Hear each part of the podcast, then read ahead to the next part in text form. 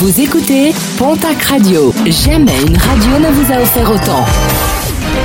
L'information locale à 9h, c'est sur Pontac Radio. Bonjour Jean-Marc Courage Sénac. Très belle matinée. L'arrestation d'un marchand de bestiaux le 14 octobre dernier à Vignac dans les Hautes-Pyrénées.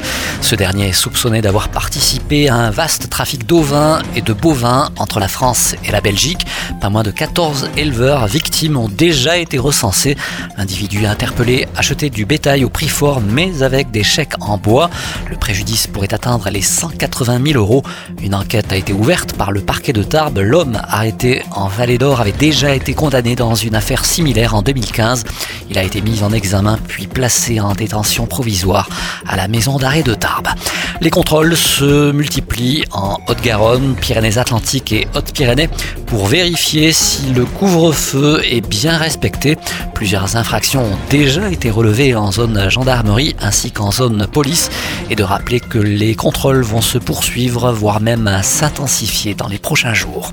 Fermeture de la frontière, l'entrée et la sortie de l'Aragon sont soumises depuis ce mardi à des autorisations strictes et cela pendant 15 jours minimum.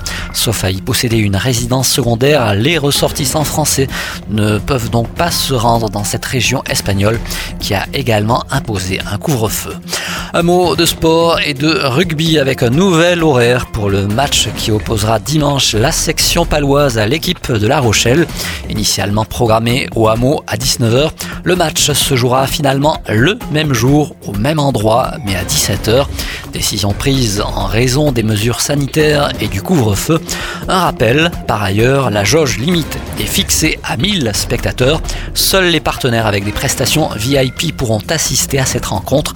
En revanche, est toujours en rugby, mais en top 14 cette fois-ci. La rencontre opposant vendredi Bayonne à Toulouse se jouera à huis clos.